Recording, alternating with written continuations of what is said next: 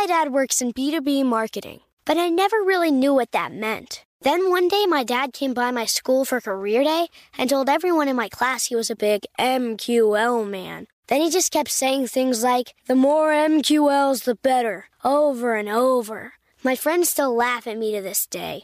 I think it means marketing qualified lead. One thing's for sure I'll be known as the MQL man's kid for the rest of my days. Why couldn't you just be a fireman or a lawyer? Why? You ruined my life, Dad. Not everyone gets B2B, but LinkedIn has the people who do. And with ads on LinkedIn, you'll be able to reach people based on job title, industry, likelihood to buy, and more. Start converting your B2B audience into high quality leads today. We'll even give you a $100 credit on your next ad campaign. Go to linkedin.com slash customer to claim your credit. That's linkedin.com slash customer. Terms and conditions apply. LinkedIn, the place to be, to be. I'm so excited to tell you JC Penney and country music singer-songwriter Walker Hayes are partnering together on a new limited time men's collection for the everyday guy. What I love about Walker Hayes is his laid back nature. He's a family man and being a country megastar while also having seven kids. You know, he likes to keep his style cool and casual. This new collection is perfect for the guy living the t shirt life or someone wanting some fresh options that feel just as good. It's easy to wear, affordable styles that celebrate the ultimate family man, along with the quality, durability, and sensibility dads appreciate. Available online Saturday, May 4th at jcp.com and in store Thursday, May 16th, just in time for Father's Day. Limited time only. JCPenney, make it count. I'm Katya Adler, host of The Global Story. Over the last 25 years, I've covered conflicts in the Middle East, political and economic crises in Europe, drug cartels in Mexico. Now I'm covering the stories behind the news all over the world in conversation with those who break it. Join me Monday to Friday to find out what's happening, why, and what it all means. Follow the global story from the BBC wherever you listen to podcasts. The Federal Reserve just came out with its latest announcement that holds the keys to your financial future. Jerome Powell had his big meeting, and understanding what he said holds the keys to determine if your business will survive or thrive, if your job will pay you more or you'll be on the unemployment line, and ultimately what your assets, your home price, and your retirement looks like in the long run. It's pretty insane when you think about what is going on, but this is the world that we live in. Now, before I dig into that, if you just tune in, you're listening to the Mark Moss Show. I talk about the way the world is changing, breaking apart into glo- deglobalization, and we look at it through the lens of politics, finance, and technology. Today, we're looking at mostly the financial side, maybe a little bit of the political decisioning as to what is driving this financial movement. And unfortunately, we're forced to understand this. We're forced to pay attention and we're forced to take action on this. Or we can choose to put our head in the sand and ignore it. However, I like to say that an ostrich can put its head in the sand, but it doesn't keep it from being eaten. One of my favorite authors, Ayn Rand, would say that you can choose to ignore reality, but you can't ignore the consequences of reality. Now, my story goes that, uh, you know, I got out of high school, I started buying bank owned properties right off the bat, fixed and flipped a bunch of properties, built up a whole bunch of properties, sold a couple of businesses and I was basically retired. And then 2008 came and wiped me out. And part of the reason why is I was so focused on making money. I was really good at building businesses and exits and making money that way, but I wasn't paying attention to the business cycle, the debt cycles, and what the Federal Reserve was doing. It wasn't even on my radar. I didn't even I didn't know about the Federal Reserve. I didn't. I, I mean, I knew about it. I just didn't think about it. But unfortunately, my head was in the sand. And unfortunately, the games that Wall Street played, what the Federal Reserve did, pumping up the housing market, the games that Wall Street played had an effect on my life. They ate me. even though my head was in the sand. And so I've sort of made it my mission ever since then to understand, first of all, what's going on. And for the last five, six years now, I've been talking to you about what is going on so you don't suffer the same fate that I did. And so we have to look at this. Uh, shout out to Ron Paul, who sort of led the charge on End the Fed, End the Fed, End the Fed, that put a lot of attention on the Fed. And here we are looking and talking about the Fed. So I want to break down what the Fed just did and it sort of sent the markets into a little bit of a tailspin, although they appear to be coming out of it now. But I want to talk about, regardless of what happens this month or next month, we understand what is going to happen because there's such thing as true constraints. I'm going to break down what these true constraints are, why there's a there's a there's a wall There's a wall they can't get through. Now, there's some limited flexibility within those walls, which is where we see them operating today, but the walls are there. We're going to break down that, and then we're going to talk about why the Federal Reserve and the US Treasury are fighting as opposed to working together, and ultimately how the Treasury is forcing their hand into action in a way they don't want to go. We're going to break all that down. Now, to break, to, to kind of kick this off, let's just talk about the FOMC meeting. Uh, this is the meeting where the Jerome Powell, the head of the Federal Reserve, comes out and basically again like tells us our fate. Sort of like um, what is that Groundhog Day, where everybody watches TV to see Punxsutawney Phil, uh, the groundhog. If he comes out and if he sees his shadow one way or the other, it tells us spring is coming or spring's delayed or something like that. I've never really bought into it too much. I remember the movie Groundhog Day, but that's sort of what we see. We see Jerome Powell come out, and does he see his own shadow? And will we be in um, winter longer than we expected? Will we be in a quantitative tightening cycle longer than we expected, or will he bring spring back and go back into a quantitative easing cycle, ease monetary policy? Policy and allow things to flourish again. You can think about the tightening and the easing sort of like the winter and the summer, the, the spring, right? And so that's sort of what we saw. Now, the market has been predicting that we would see six rate cuts, the Fed lowering rates, making the, the price of money cheaper six times in 2024. The Federal Reserve, Jerome Powell, has been saying, no, no, no, no, you guys are wrong. It's only going to be three. Now, I am saying, what difference does it make if it's three or six? What ultimately matters is the total amount of movement, meaning, do we get a point and a half of movement uh, this year? And if we get a point and a half, does it come through three half point moves or does it come from six quarter point moves or whatever the math is on that? Um, and and that, that doesn't really matter, right? It's the overall size of the move. Now, if they move slower, and this is exactly what happened in the meeting yesterday, uh, Jerome Powell sort of came out and he did what we call Fed speak or what we call jawboning the market. Through talking, he's influencing, he's moving the markets based off of this. And so he's saying we're going to do less, the market's saying we're going to do more. And after being very dovish, meaning sort of signaling that they're going to be um, easing monetary policy in, in December, the markets have been taking off. The real estate market took off, the stock market's doing good, Bitcoin's holding up, oil, all of these things, gold's doing great. And I think the market started getting too far ahead of itself. And so Jerome Powell, again, the, the jawboning isn't always doing something. A lot of times it's just saying something. We can look back to October when they really talked the market down. So they started talking about how they've done enough, how they're going to start easing. And just off of that talk, it pushed the market into rally into the end of the year. Then the market started getting too far ahead of itself.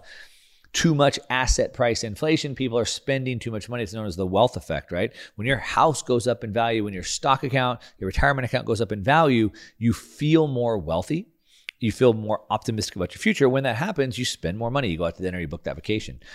Likewise, the opposite happens when your house loses value, your stocks lose value, things like that. You feel more broke, even though you don't need that money for decades potentially. You still feel more broke, you still feel more pessimistic, and then you naturally spend less money. And so the Fed has been trying to fight inflation, and so they're trying to control us and not allow us to spend too much money to push inflation up. But at the same time, they're trying to walk this thin line of not crashing the market. So that's where they're operating. These are the constraints. They're operating between one, not letting the over exuberance and people driving the market back up, but at the same time, not um, pessimism and then pushing the market back down. Pushing the market down would be deflation, asset prices going up, or inflation. That's the battle lines. These are the walls that they're playing within. The problem is they have natural constraints.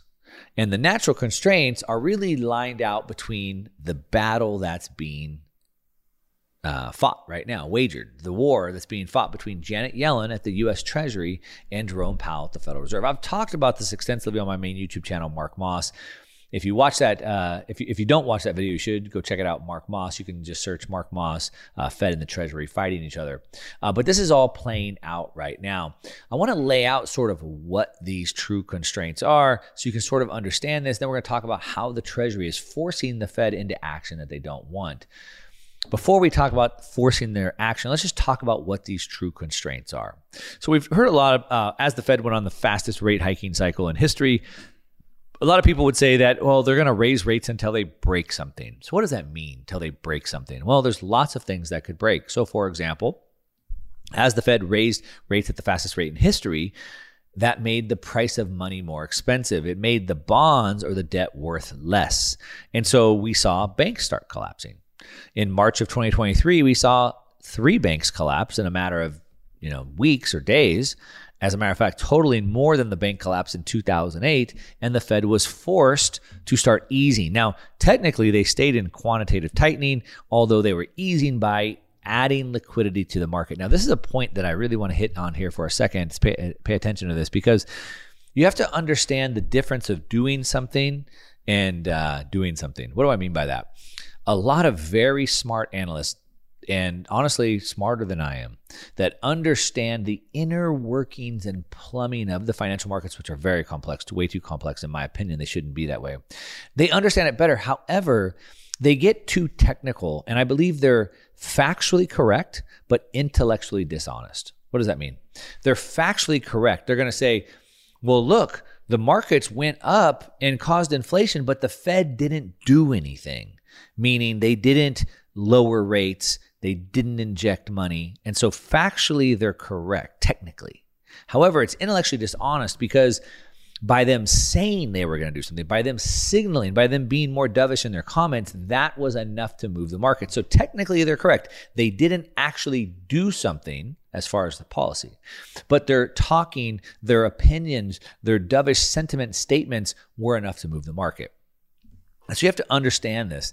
Um, just talking again back to the jawboning is enough. The other reason why it's uh, intellectually dishonest, well, I got to take a very quick break. I'll tell you when I come back. If you're just tuning in, you're listening to the Mark Moss Show, talking about the fight between the Treasury and the Fed and how it's going to play out and what you should be doing about it. Don't go away. I'll be back with more in a minute.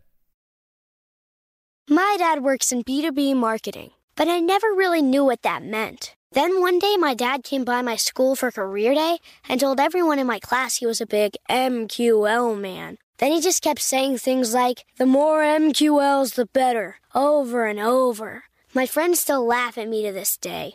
I think it means marketing qualified lead. One thing's for sure I'll be known as the MQL man's kid for the rest of my days. Why couldn't you just be a fireman or a lawyer? Why? You ruined my life, Dad. Not everyone gets B2B, but LinkedIn has the people who do. And with ads on LinkedIn, you'll be able to reach people based on job title, industry, likelihood to buy, and more. Start converting your B2B audience into high quality leads today. We'll even give you a $100 credit on your next ad campaign. Go to linkedin.com slash customer to claim your credit. That's linkedin.com slash customer. Terms and conditions apply. LinkedIn, the place to be, to be. Let me run this by my lawyer is a really helpful phrase to have in your back pocket. Legal Shield has been giving legal peace of mind for over 50 years. They connect you to a vetted law firm in your state for an affordable monthly fee. Want an experienced set of eyes on a contract's fine print, or you finally want to get that will done? Legal Shield has a dedicated group of lawyers who have your back no matter what the future brings. Sign up today at LegalShield.com forward slash iHeart. PPLSI does not provide legal representation or advice. See a plan for complete terms.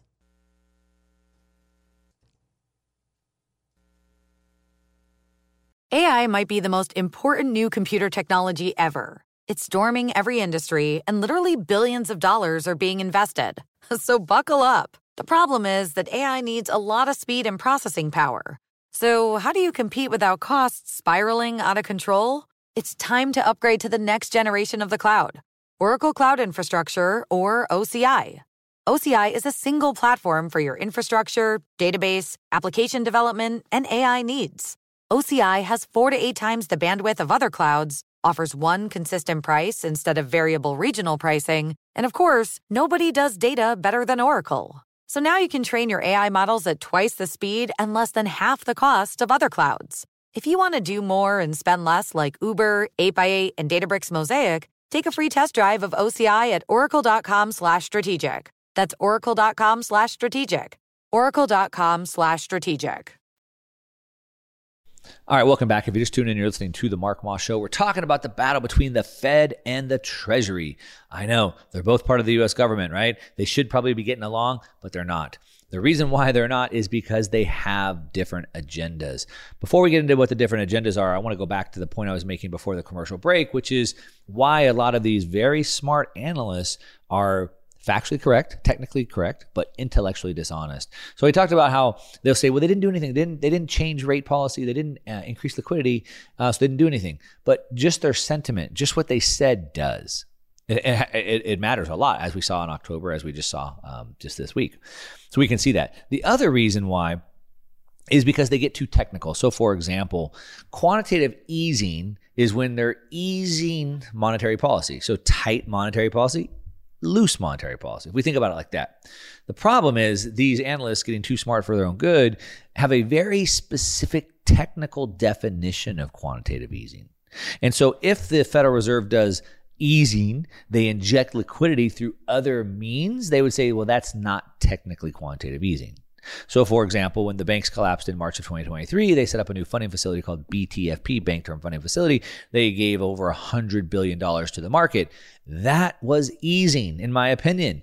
It propped up the market. It showed, it demonstrated to the world that the Fed Fed put was active, and we saw the markets take off because of that. But the analysts are going to say, well, that's not QE. Okay, you're right.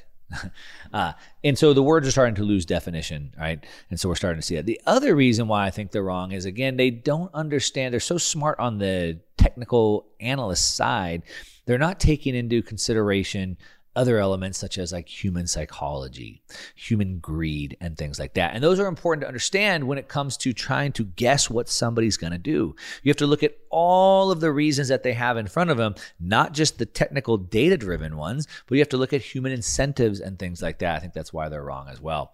Now, back to the true constraints. So, the problem with the Federal Reserve is they're sort of boxed in, right? They're, they're fighting between the Treasury and the Fed, and they want to continue to raise rates, make money more expensive to slow down inflation.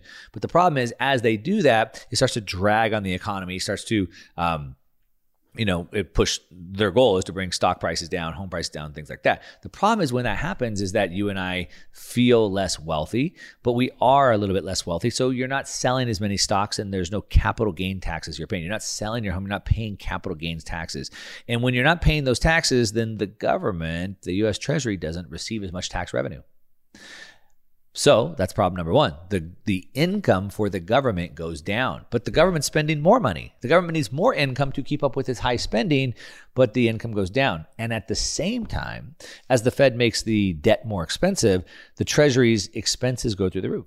So the Treasury's income goes down, we're not paying taxes, and then their interest goes up because of the rate increases. And so the Fed, by trying to fight inflation, is actually fighting against what the Treasury wants. The Treasury needs their income to go up and their expenses to go down, which is the opposite of what the Treasury is doing. Now, uh, a lot of people might say that the Fed is doing this. They will agree with me, but they'll say that the Fed wins. But I would say, again, putting my psychologist hat on, my human um, incentive hat back on, if I if I would, I understand the Fed wants to regain control. They want to regain some legitimacy. They need to show that they can stop inflation. However, at what cost? You see, if they fight against the Treasury and they end up putting the government bankrupt, out of business, then the dollar they're trying to protect basically falls apart as well. You see, they're all operating within these constraints. Now, the Fed is a, is losing a massive amount of money due to their own policies, but they're sort of putting those off of book. They're not really seeing those. Now, like I said, I've been talking about this fight between the Fed and the Treasury at uh, at length. Uh, probably over the last year, I've done uh, several videos on my main YouTube channel, Mark Moss, about these. If you want to get more into that, just go to my main YouTube channel, Mark Moss, and just search that. You'll find uh, a bunch of videos talking about that. But what I want to talk about specifically is where we're at right now and what the Treasury is doing to force the Fed's hand and how this is playing out and what we should be doing about it. All right. Now, the Treasury is in a tough spot they don't like this. As I said, their income went down, their um, expenses went up. As a matter of fact, their expenses, the the interest on the debt, because now it's more expensive, has now exceeded one trillion dollars just in interest alone. That money's just going into the ether, if you will. And to think about how incredible that is, to put it into some sort of numbers, it's now more than what the U.S. government spends on its military. And that may not mean much to you, but for a frame of reference, the US spends more on its military than the next 10 countries combined. So, more than Russia, more than China, more than Iran, more than Brazil, more than all of them combined, right? It's not just a big number, it's a massive number. And now we're spending more on our debt than that. To put it into another frame of reference, it took the United States government 205 years to get to $1 trillion in debt. Now we're $35 trillion in debt. But just the interest on the debt, just the interest alone, is more than what it took the government 205 years to accumulate. It's amazing. So, um, this is where the government is. They have to get this interest rate down. That is the battle that we have. The Fed needs rates up. They need them higher for longer to cool the market, to tame price and asset inflation so they can regain the world's confidence, right? They they've been in this tightening stance for over two years, but the Treasury they need the Fed to raise rates or lower rates back down. They want the Fed to switch back to easing, and they want it for two reasons, right? Right, one, they want to get the market's economy going, so tax receipts go back up, and two, they need the interest rate to go back down. Now. As this plays out, I believe they are forcing the Fed's hand. I believe there's action they've taken over the last couple months that as much as Jerome Powell wants to jawbone the market to cool it down, it's not going to cool down. We already know what's coming if you're paying attention to this. i am going to tell you more, but I, um, I, I also want to let you know that next week I have a live event that I'm doing. Um, it's not going to be here pre recorded, it's going to be live. Uh, and I'm going to show you how to seize the upside of the Fed's U turn that's coming this year while sidestepping market volatility. You can join me live. I have about 35 slides I'm going to show you ish, 35 ish. Uh, and I'm going to do all live Q&A. So if you have questions about this, you can ask me. Uh, go.onemarkmoss.com slash U-turn. Again, that's go.onemarkmoss.com slash U-turn. But getting back in to sort of frame this up, like I said, we know the Fed's going to pivot. Uh, is it going to be three times or six times? We don't know. But Jerome Powell just kind of came out and said, "Oh, we're going to drag our feet a little bit. We're going to try to push it out from March until May." They say they want to push out as far as it can be pushed out.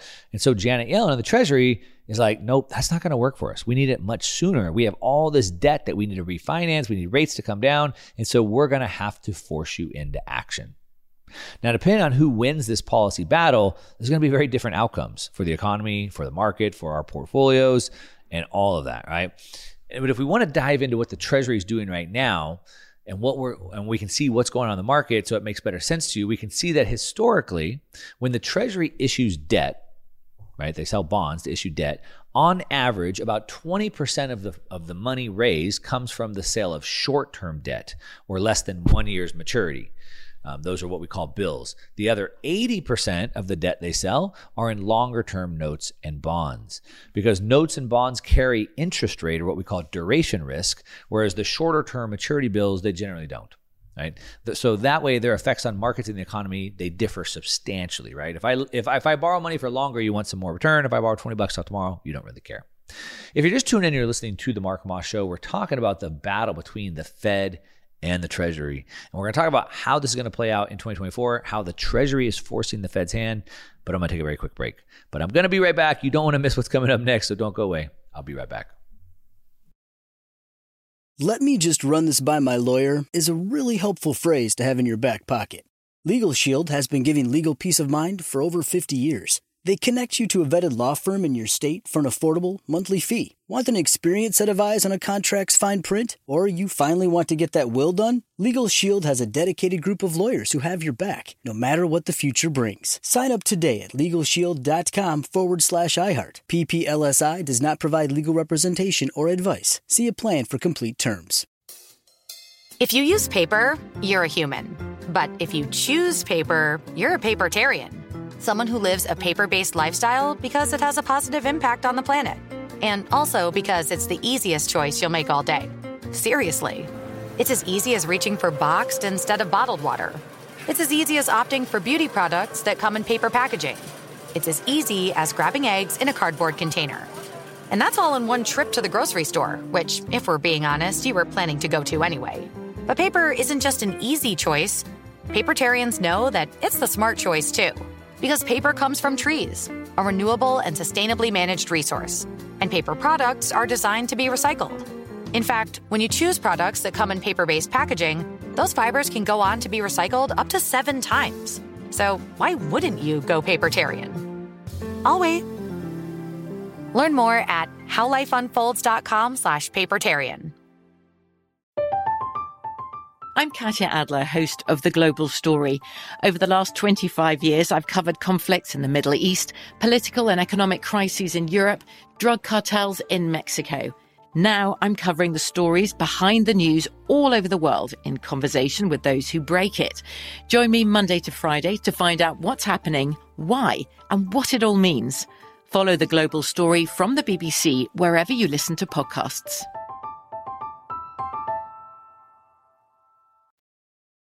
All right, welcome back. If you just tune in, you're listening to the Mark Moss Show. We're talking about the battle between the Treasury, the U.S. Treasury, Janet Yellen, and the Federal Reserve and Jerome Powell, and how that's going to affect markets this year in 2024. Now, I was talking about how the Treasury is taking action to force the Fed hand. The Fed is the Treasury needs policy to ease. They need rates to come back down. The, the Fed wants to keep them higher for longer. Jerome Powell just had their meeting and he said that we're going to keep them higher for longer than most people want. And Janet Yellen's like, uh, no, you're not. I'm going to force you into action. So, how is she doing that? Well, I was saying as they issue debt, they have to sell bonds, bonds, bills, notes.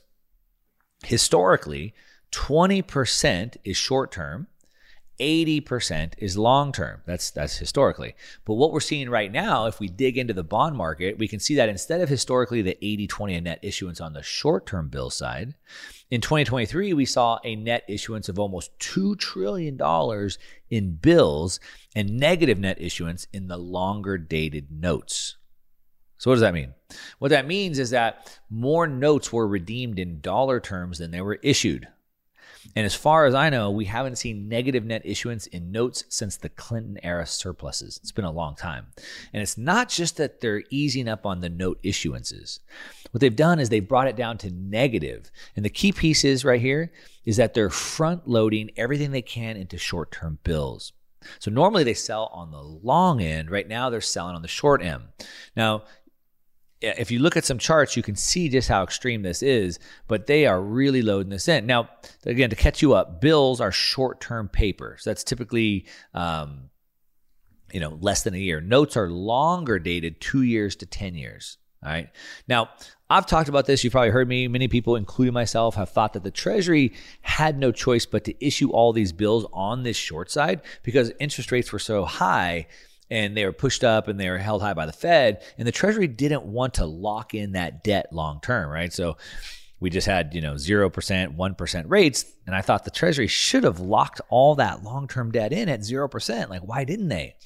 Now it's at 5%. They don't want to lock it in for 30 years or 10 years at those levels. And so I thought Janet Yellen was like the worst trader in history. We have all these homeowners like myself locked in some mortgages, 30 year mortgages in, in the 3% range. You have all these corporations who locked in long term corporate debt at these rates. But yet, Yellen, who probably knew more than anybody, had insider information, didn't lock in the government debt at those rates. So I thought that was a pretty big mistake. But now that I'm looking at this from a different lens, it looks like what's happening is she's loading it all on the short term rate to force the Fed's hands. It looks like it's deliberate by Yellen and the Treasury to fight against Fed policy and then ultimately force them into taking action, the action they don't want to do. Now, there was an article I was just reading by Stephen Miran. He's the he's from the Manhattan Institute. He's a former senior advisor at the U.S. Treasury just in 2021, so he's pretty uh, in tune with the inner workings over there. He said that quote, the Treasury Department has offset QT quantitative tightening by increasing the share of total issuance for bills far beyond the norm. That's what I'm saying, right? The, traditionally, there's more on the back end. Now they're doing it much, much more on the short end. He goes on to say the increased duration, duration risk that QT, quantitative tightening, supplies to the market has been nullified by the reduced duration risk supplied to the market by changes to the Treasury's issuance profile. And political actors at the Treasury have managed to run roughshod over the stance of monetary policy, end quote. So he said it right there he said the Treasury is running roughshod. I don't, I don't know if you know what that word means. Uh, I had to look it up. I'm just kidding. But in normal, like uh, non-Fed speak, basically what that means is the Treasury is having their way with the Fed, right? It's, it means that the Treasury is forcing their will on the Fed. They're forcing their own agenda on the Fed. So a lot of people think the, the, the, the Fed's going to win. As I kind of laid out before I even went into this, them winning means the government loses. That's probably not going to work out. And as we can see right now, it looks like the Treasury's having their way. So, how exactly does it do this? What's the mechanism there? So, what happens is by issuing so many short term bills, the Treasury is effectively printing money. Now, the Fed is in quantitative tightening. They're trying to tighten the money supply, but the Treasury is effectively printing money by doing this, which counteracts them. In the article that I was just reading, Stephen Miran is saying that Janet Yellen is draining the reverse repo facility on purpose, so the Fed is forced to stop quantitative tightening. He says, quote, by increasing the bill issuance, the Treasury ensures the RRP drains more quickly. By keeping bill issuance high, the Treasury is able to not only to counteract quantitative tightening performed by the Fed, but also, this is the key piece, but also to force the Fed to taper QT or to shut it down. This is an abomination. Monetary policy under the control of fiscal authorities. Hmm. That's what he said. So let's think about that for a minute. Now you hear a lot of people, probably other analysts on, on TV, on YouTube, et cetera, talking about the reverse repo window. Now, the reverse repo is where banks put money with the Fed and it goes to overnight settlement. And we saw that number explode after the pandemic. And now it's being drained. A lot of people, you'll find no shortage of people saying that as this gets drained, it's a big problem. And once it hits zero or close to that, back to normal means, it's going to be a big problem and the whole thing's going to come crashing down. That's what they all say.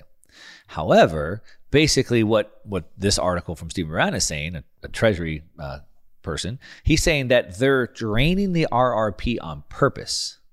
And the reason they want to drain it on purpose is so that the Fed is forced into easing back into the market again. Now, why would Yellen try to force the Fed back into quantitative easing from a tightening position? It's a good question. Now, before I answer that, let's look at the Fed's dilemma. Why would the Fed not want to do that? Why would it be a disaster? Why do they have to be forced into it? Why don't they just adopt it, right? Well, it's because the Fed has a dual mandate. Now, they probably have a third mandate, but they have a they have a dual mandate. One, stable prices. Two, full employment. Now, if we look at the stable prices side, uh, how stable have prices been? Uh, looks like the price of everything went up by about 50%. Uh, now prices are coming back down on certain things. They're anything but stable. Their goal is 2% price inflation. So even though inflation is theft, it's still in our purchasing power, still in our life, if you will. At least if it's at 2%, it's predictable as fa- as much as they're going up. The problem is when it goes from 0% to negative percent to 9% like we saw, then it drops all the way back down to 2 or 3. That's anything but stable. And when it's not stable, how do we plan our lives and more importantly, how do we plan our businesses? Do I buy supplies now and lock in the prices now or do I wait till later like when uh, during the pandemic like lumber shot through the roof. Oh my gosh, is it going to keep going higher or should I lock it in right now? When, when, when everything's shooting higher, people are rushing out to buy things. And so they obviously didn't keep things uh, stable, to say the least. Uh, then they have the full employment, right? And so we can see that uh, that inflation wrecking ball messes up a lot of things, messes up the way businesses can operate, messes up the way the economy works and more importantly, makes the Fed look horrible because, again, they have a mandate. If they can't achieve their goals they want to achieve, then what do we have them for anyway? They, you know, let's, let's look at some of their track record. They told us that inflation wasn't a problem. They, they couldn't get inflation. We can't get enough. We're going to keep going, going, going, going. He said, Jerome Powell said, we're going to let it run hot. We're just going to, we're going to overstimulate the market. And then if we overshoot our target, so what? Then, as we got the inflation, it's not a problem. It's not a problem. It's not a problem. Then, no, it's transitory. Um, it you know is going to go away. Um, then it ran way too hot, and then eventually they were forced to scramble. And then they scrambled so fast they had this knee jerk reaction, and now they went too far. Right now they've gone too far and too fast the other way, tightening everything back up. And I think you know in their sort of race to their desperation to regain confidence, the confidence of the people, the gov- and the government uh, you know, Powell and the Fed, they're so focused on the war and inflation that they've let it just go too far, right? And uh, as I said before, in order for the Fed to win the war of inflation, then the Treasury has to lose. It's a zero sum game here. That's the problem. They've been trying to play this dance, but at the end of the day, the Treasury is going to have to get their way. So that's the stage for the battle. That's the stage we've been watching over the last year. It's the stage I've been talking about uh, for a long time. Now, I'm going to tell you how you can play this, how we can set ourselves up to profit from this and not lose. I'm going to break that down for you in a minute. But If you just tune in, you're listening to the Mark Moss Show. I'm going to be back with what I think happens with the Fed and the Treasury battle that's playing out and how we position ourselves to profit and sidestep the volatility. So I'll be right back. Don't go away. Let me run this by my lawyer is a really helpful phrase to have in your back pocket. Legal Shield has been giving legal peace of mind for over 50 years. They connect you to a vetted law firm in your state for an affordable monthly fee. Want an experienced set of eyes on a contract's fine print, or you finally want to get that will done? Legal Shield has a dedicated group of lawyers who have your back no matter what the future brings. Sign up today at LegalShield.com forward slash iHeart. PPLSI does not provide legal representation or advice. See a plan for complete terms.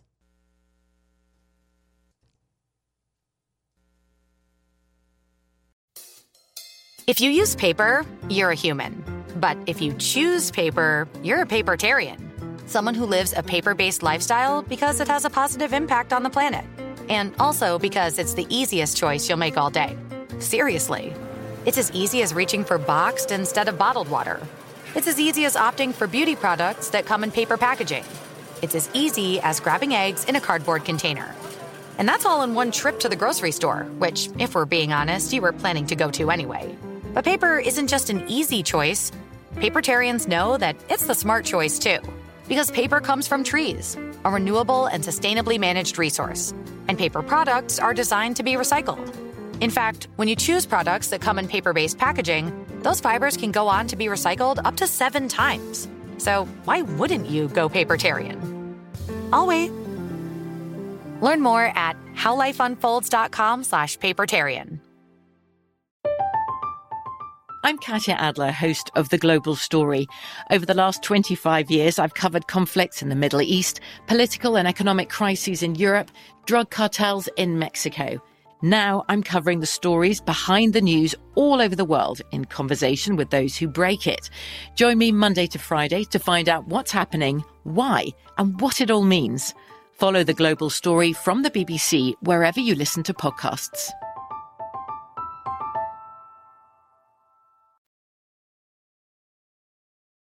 All right, welcome back. If you're just tuned in, you're listening to the Mark Moss Show. We're talking about the battle between the Fed and the Treasury and what happens as this plays out, who ultimately wins, and more importantly, how we win regardless. Now, we've already seen the Fed pause on raising rates, right? They they they paused them and then they started raising them again, and now they paused them again and like I said, they're admitting that we're going to have lower rates this year, but they're dragging their feet, right? They're trying to delay the cuts as long as possible. But if we go back to the question that I posed earlier that I told you I'd answer, why would Yellen try to force the Fed back into QE? Why would why would why would she want them to go from QT tightening back to easing? Now I already told you why they wouldn't want to, but why does Yellen want that? Well, it's a math problem. It's it's a math problem and it's a political problem. Let's start with the math first. So let's look at the math. If the Fed sells um, 10 year notes, 10 year, 10 year paper at 5%, then that rate, the 5%, is locked in for 10 years. And the problem with locking in that money for 10 years is the Treasury can't afford that. You see, in order to afford the debt that we have now, but more importantly, the debt that's about to come for the rest of the year, probably I mean, we've been adding a trillion dollars every quarter. Uh, we'll probably add another trillion dollars of debt this year. So not just the debt that we have, but the debt we're going to add. In order to afford that, Janet Yellen and the Treasury needs rates to be back to zero.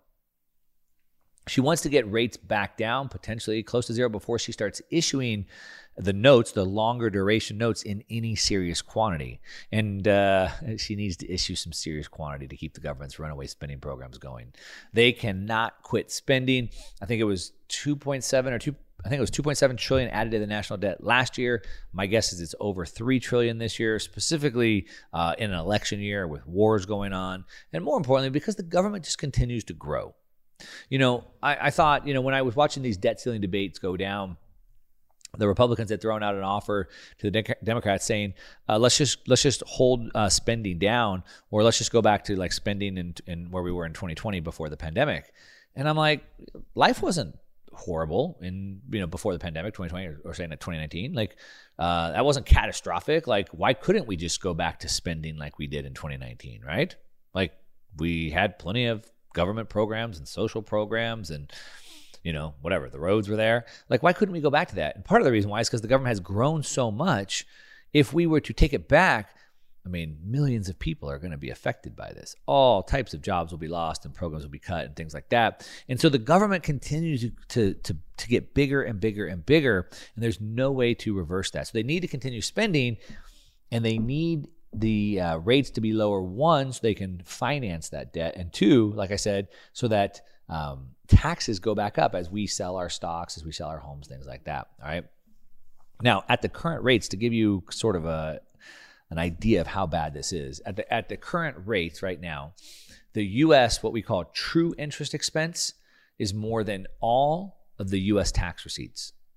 Now that's just true expenses. What are true expenses? True expenses is what is mandatory, what has to be spent. That's just the interest on the debt and the entitlement spending. So that's Medicare, Medicaid, Social Security, things like that. That's money we owe to people that has to be paid. That's just that alone is more than all the US tax receipts. So the Treasury is in a super tough spot. Now, the last big note issuance, when we issued them on the longer um, longer end of the spectrum was back in 2021 when rates were still at zero. And so now Yellen is trying to force the Fed back into that range before she can start flooding the market with those notes again. That's why she's trying to drain the RRP with the bill issuance. So that's the math problem. But it's also a political problem. The political problem is that we're in an election year. And with the economy sort of teetering on the brink, are we going to have a recession? Are we not going to have a recession? Yellen, who's part of the Biden administration, they have an agenda. And their agenda is to win, right? They want to win the election. They want to maintain power. They want the Democrats to maintain power. And so, because of that, they cannot have a recession. I made a video on my main YouTube channel saying they couldn't afford a recession. they can't afford a recession because if there is a recession, that means tax receipts go down even more. Remember, the spending doesn't just the income goes down. They can't afford what they have now.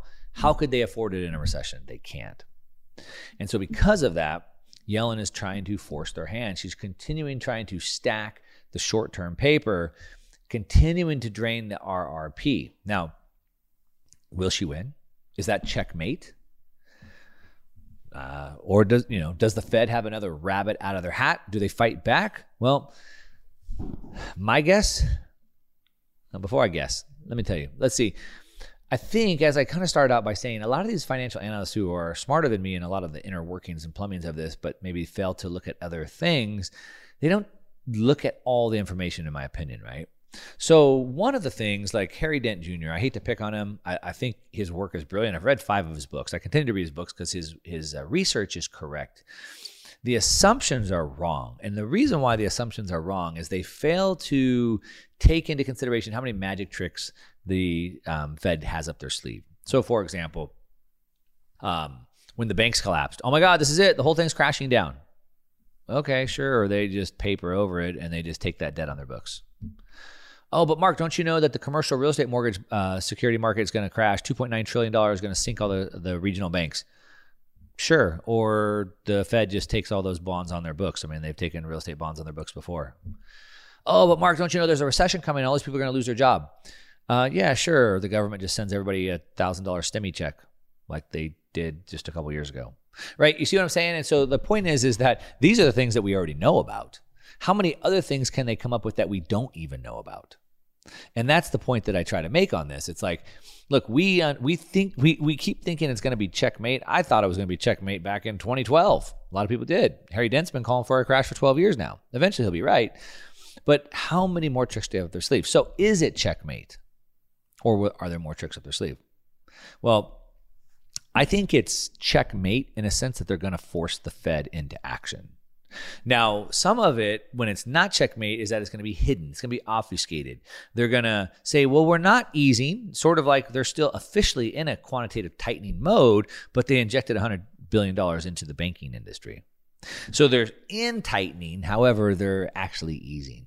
So their potential policy stance could say the same. So, for example, maybe they don't lower rates as, as, as soon as maybe people would think, but they start injecting liquidity into other places right? So there's a lot of games that they can play here, and that's the point. However, back to the smarter people are factually correct, intellectually dishonest. Uh, factually, it might not be a pivot, factually, technically, but it could still be easing in a hundred other ways. All right. And so for you and I, we don't need to get into the weeds on this. We just need to know are we in easing or are we on tightening? Is the Fed going to push prices up or are they going to push prices down? And in my opinion, it's going to push prices up. I've been talking about this for a year and a half. I am an inflation bull. Look, this isn't good. It's not good at all. As a matter of fact, it's worse. Having prices crash back down would be better because at least it gives us another chance to get back in. It gives my kids a chance, the millennials a chance to get back in. The problem is, I don't think that's going to happen. I think it's going to continue going higher, higher, higher, which sounds good if you own assets, but it's worse for society. It's worse for uh, most people. We'd like things to reset so we all have a chance to get back in the game. It's like if you were playing a board game and you got out or you haven't got a chance to get back in, you're waiting for the game to be reset so you can jump in and play the game with everybody or you can get back in.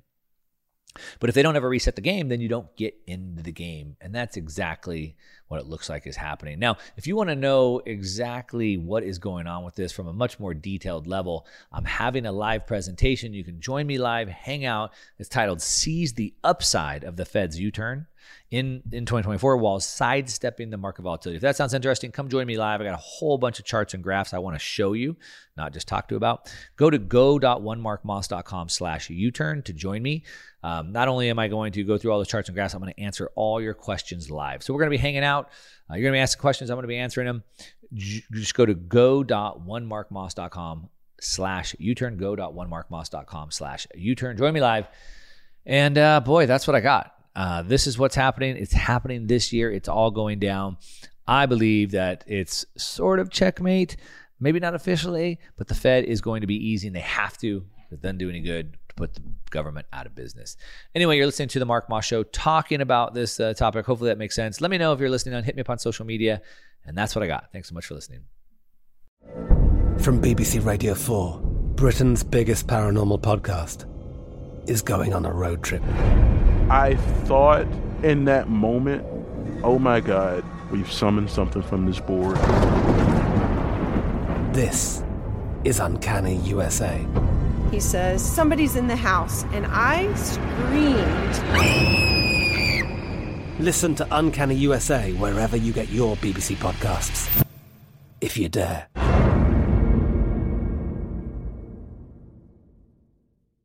We are the voice of NASCAR. The green flag is in the air, and we are underway. The great American race. The Motor Racing Network. NASCAR Cup, Xfinity, and Craftsman Truck Series Racing live on your hometown radio station and MRN or NASCAR.com. Martinsville, Talladega, the Chicago Street Course. We have the side by side action and last lap passes for the win. Photo finishes. Ryan Blaney will win. The voice of NASCAR, the Motor Racing Network work. Xfinity has free premium networks for everyone this month, no matter what kind of entertainment you love. Addicted to true crime? Catch killer cases and more spine-tingling shows on A&E Crime Central. Crave adventure? Explore Asian action movies on Hi-YAH. Searching for something extreme? Check out skating, snowboarding, and more on Fuel TV Plus, the global home of action sports. And find crowd-pleasing bops on iHeartRadio's Hit Nation playlist. There's new free shows and movies to love every week. Say free this week in your Xfinity voice remote.